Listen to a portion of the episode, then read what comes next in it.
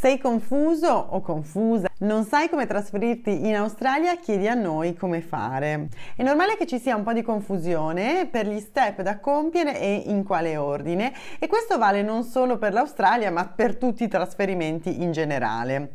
Punto primo, si pensa sempre che tu debba trovare un lavoro prima di partire. Questo non è vero, è esattamente al contrario. Prima parti, poi trovi un lavoro. Ripeto quindi il mio mantra: il lavoro in Australia si trova in Australia.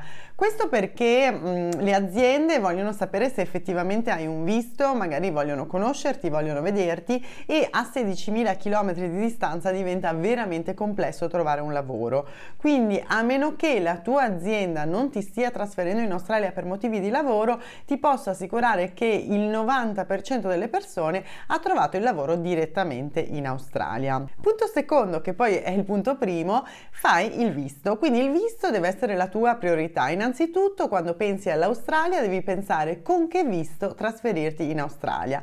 Una volta che l'hai capito, hai richiesto il visto e l'hai ottenuto, allora cominciamo a ragionare e passiamo al punto 3. Il punto 3 è il volo. Considera che la maggior parte dei visti permette di acquistare un volo di sola andata, mentre invece per quanto riguarda il visto turistico dovresti avere un volo di andata e di ritorno, o comunque di uscita dal paese. 4. Una volta acquistato il volo, quindi sai in che città andrai e che giorno, puoi prenotare un hostel, uno studentato, un Airbnb, un accommodation per i primi tempi mentre cerchi casa.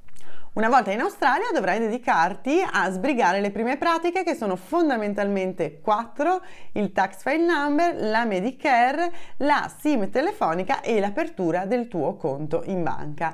Ti è piaciuto questo video? Lascia un like e fammi una domanda sull'Australia.